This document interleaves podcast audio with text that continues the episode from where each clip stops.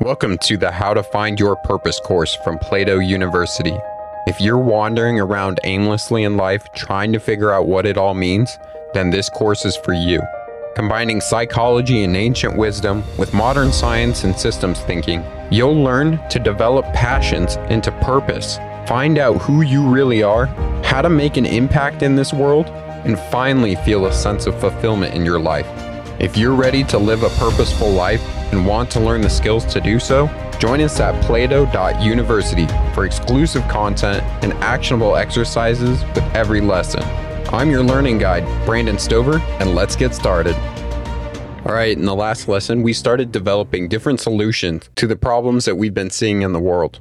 And today, I want to talk about the power of knowing your choices and choosing the solutions, the paths, the fits that are all right for you. Viktor Frankl said that man's freedom is no freedom from conditions, but rather freedom to stand on whatever conditions might confront him. Look, you've been looking at all these huge problems happening in the world, and you have no choice whether they're happening or not. The reality is is that they are. The choice that you have is how you're going to react to those problems. You can stand there in despair and hope that somebody else fixes it, or you can take responsibility and try and make the world a better place. Now, when we talk about the choices that we have, one of these major choices is in what ways may you specifically be able to solve these problems? You get to choose the different strategies for approaching these problems. And when we're making this choice, we're aiming for a balance of effectiveness and fulfillment. Remember our equation for purpose. It's something that's meaningful to the self, where you're gaining that fulfillment from what you're doing, and it's consequential to the world meaning the solution that you're putting in place actually has effectiveness. It's actually helping other people. So let's break these choices down a little bit. When we're looking at our different choices, we should figure out what the right fit for us is. In the science of individuality, there's a concept known as fit, and this is the match between your individuality and your circumstances. A great example of this is all the different types of birds and how each one of them live in a specific climate in a specific area that's unique to their individuality. If you're a penguin, you choose a cold shore next to a part of the ocean filled with delicious little fish. If you're a hummingbird, you choose a warm climate with abundant flowers brimming with nectar. And if you're a falcon, you choose a mountainous region with high craggy spots where you can build your nest and plenty of small birds living below that you can swoop down upon. You choose an environment and circumstances that match your unique constellation of needs and preferences.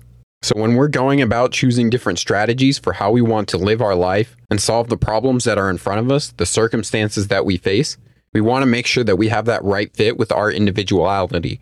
And again, this is why we spent so much time discovering ourselves. The true power of choice is the power to find and select opportunities that activate the greatest number of micromotives, self interests, preferences, strengths, and everything else that's unique to us. And this is really where we start developing our purpose and eventually reaching fulfillment. In fact, if you're free to search for choices that fit your individuality, you might discover opportunities that nobody else would have even noticed. When you have the ability to make your own choices for how you will learn, work, and live, you're creating the life that's correct for you. But if you only rely on what others are telling you that is best suited for you, if you blindly follow the straight path, you may very well end up at the wrong destination. And this is why it's so important to know your choices. Now, the reality of this century is that in your life, you're going to have to be a productive member of society. And that means you're going to have to make the choice of what kind of work and what you'll produce, the things that you'll create. So, when we're assessing the landscape of careers that we could have or things we could be working on, what exactly should you be aiming for? Well, you should look for work that's engaging to you. And this means that it starts to use some of your strengths, but is also challenging your weaknesses so you grow. You have the freedom to decide how to perform your work Tasks are clear, you have a variety of tasks, and you get feedback about how you're doing. All of this will help you on the path to mastery, a concept we'll cover later on in the course. The second thing that you want to look for is work that helps others. We've been covering that in this entire section.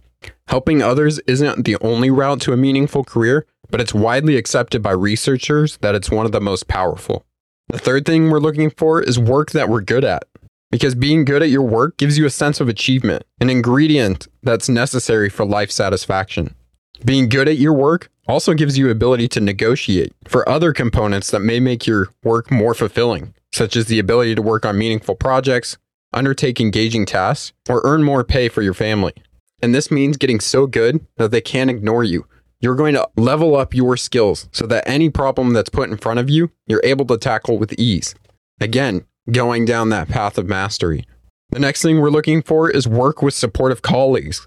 Now, obviously, if you hate your colleagues and work from a boss from hell, you're not going to be satisfied. And having good relationships is an important part of having a fulfilling life. So when you think about the work that you're doing, don't only think about the tasks, but the people you'll be working with in order to fulfill those tasks. And lastly, looking for work that fits with the rest of your life. You don't always have to get all the ingredients of a fulfilling life from your job. In fact, it's possible to find a job that pays the bills and excel in a side project, or to find a sense of meaning through philanthropy or volunteering.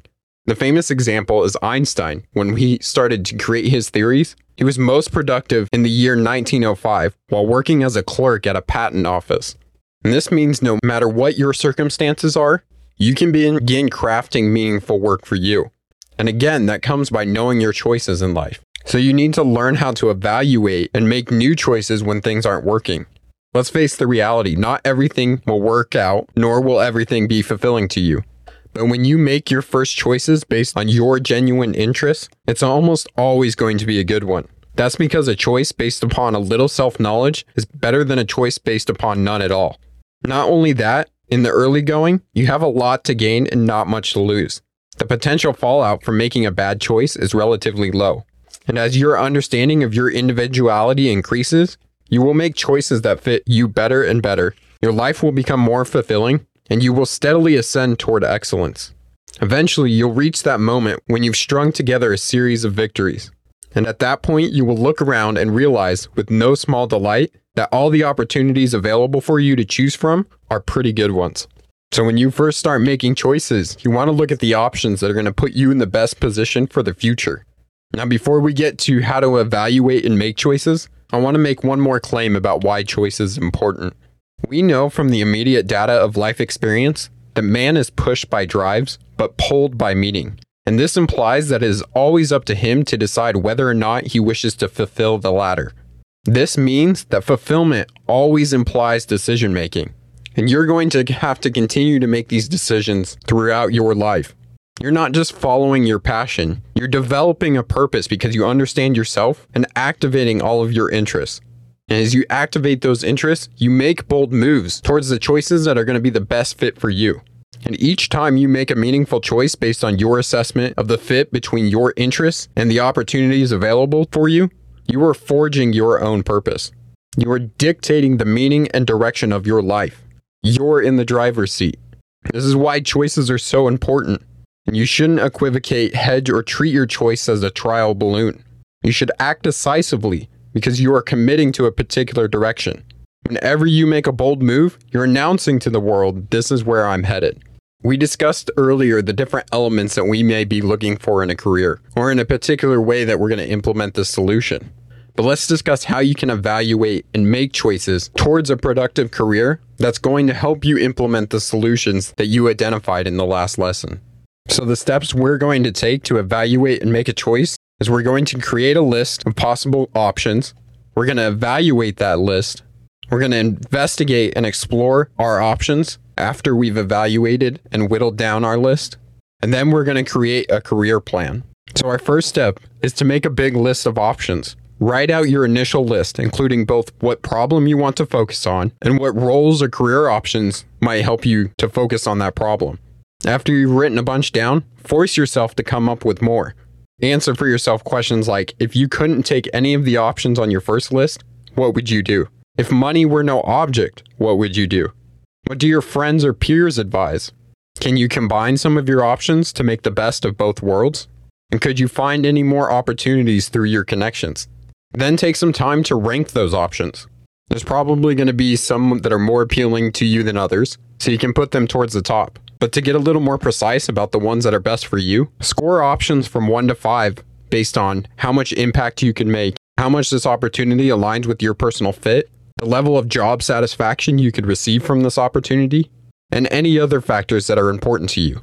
Then try to cut down to a short list. Eliminate the options that are worse on all factors that we just spoke about, and the ones that are very poor on just one factor. You can add up all your scores to get a very rough ranking of options. Then, when you have these options, think about the key uncertainties that you have when making these choices. What information could most easily change your ranking? If you could get the answer to one question, which question would be most useful? These might be questions like Can I get a place on Teach for America? Would I enjoy programming? How pressing is global poverty compared to open science? If you're stuck, imagine you had to decide your career in just one weekend. What would you do in that time to make the right choice? And with these questions in mind, you can go do a little bit of research. How could you quickly work out the answers to any of these key uncertainties?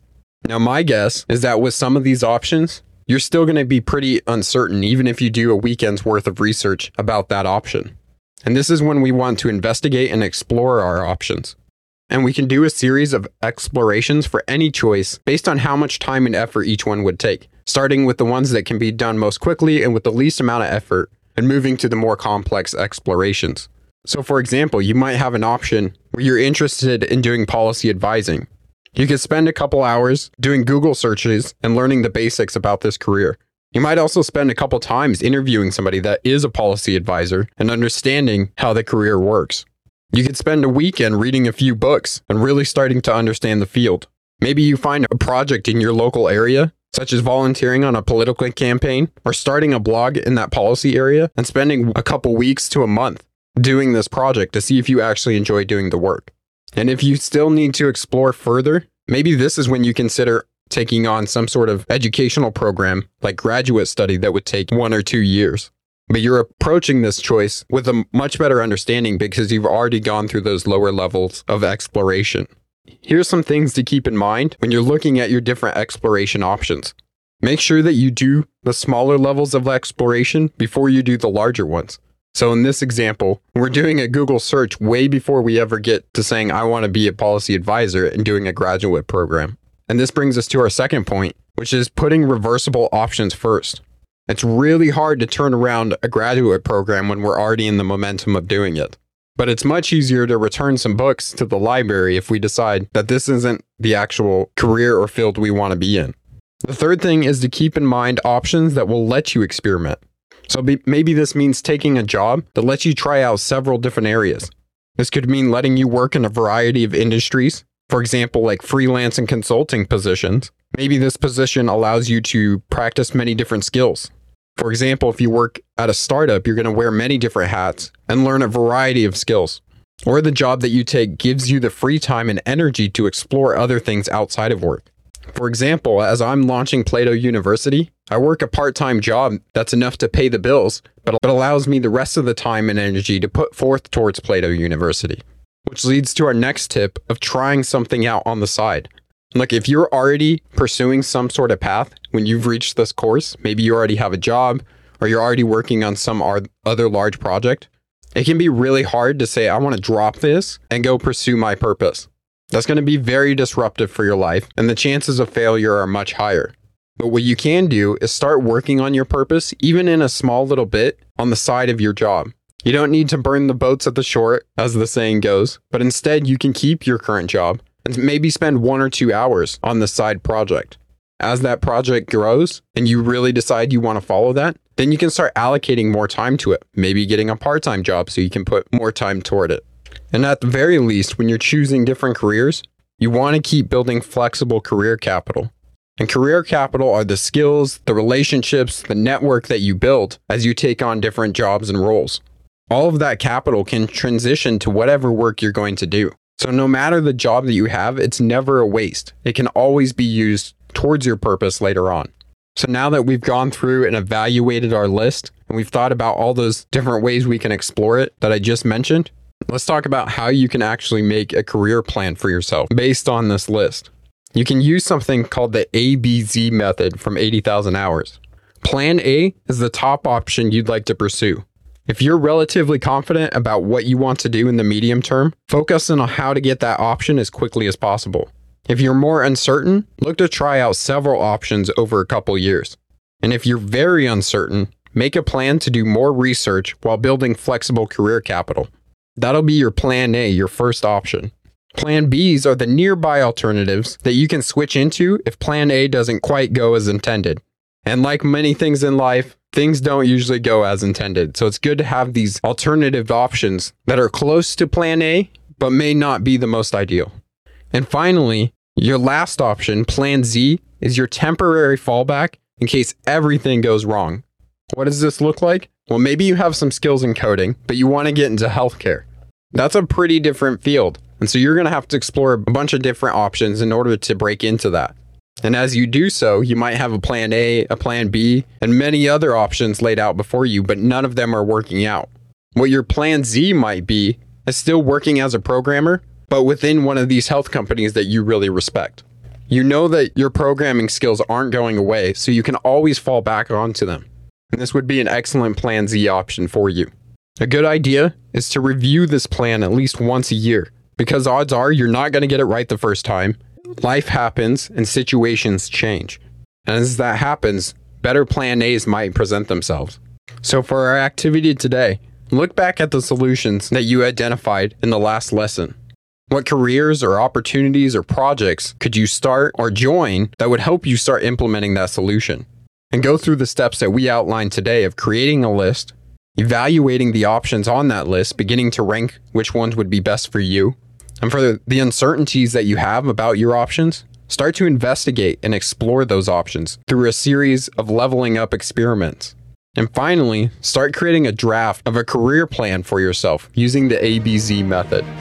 Thank you for taking the How to Find Your Purpose course. To get everything you need to develop your purpose, including advanced resources, personal coaching, and a community of passionate learners, then visit plato.university and join us for free. Again, that's plato.university slash courses slash purpose. This course was produced by Plato University, where students turn passions into purpose and learn skills to change the world. Learn more at plato.university.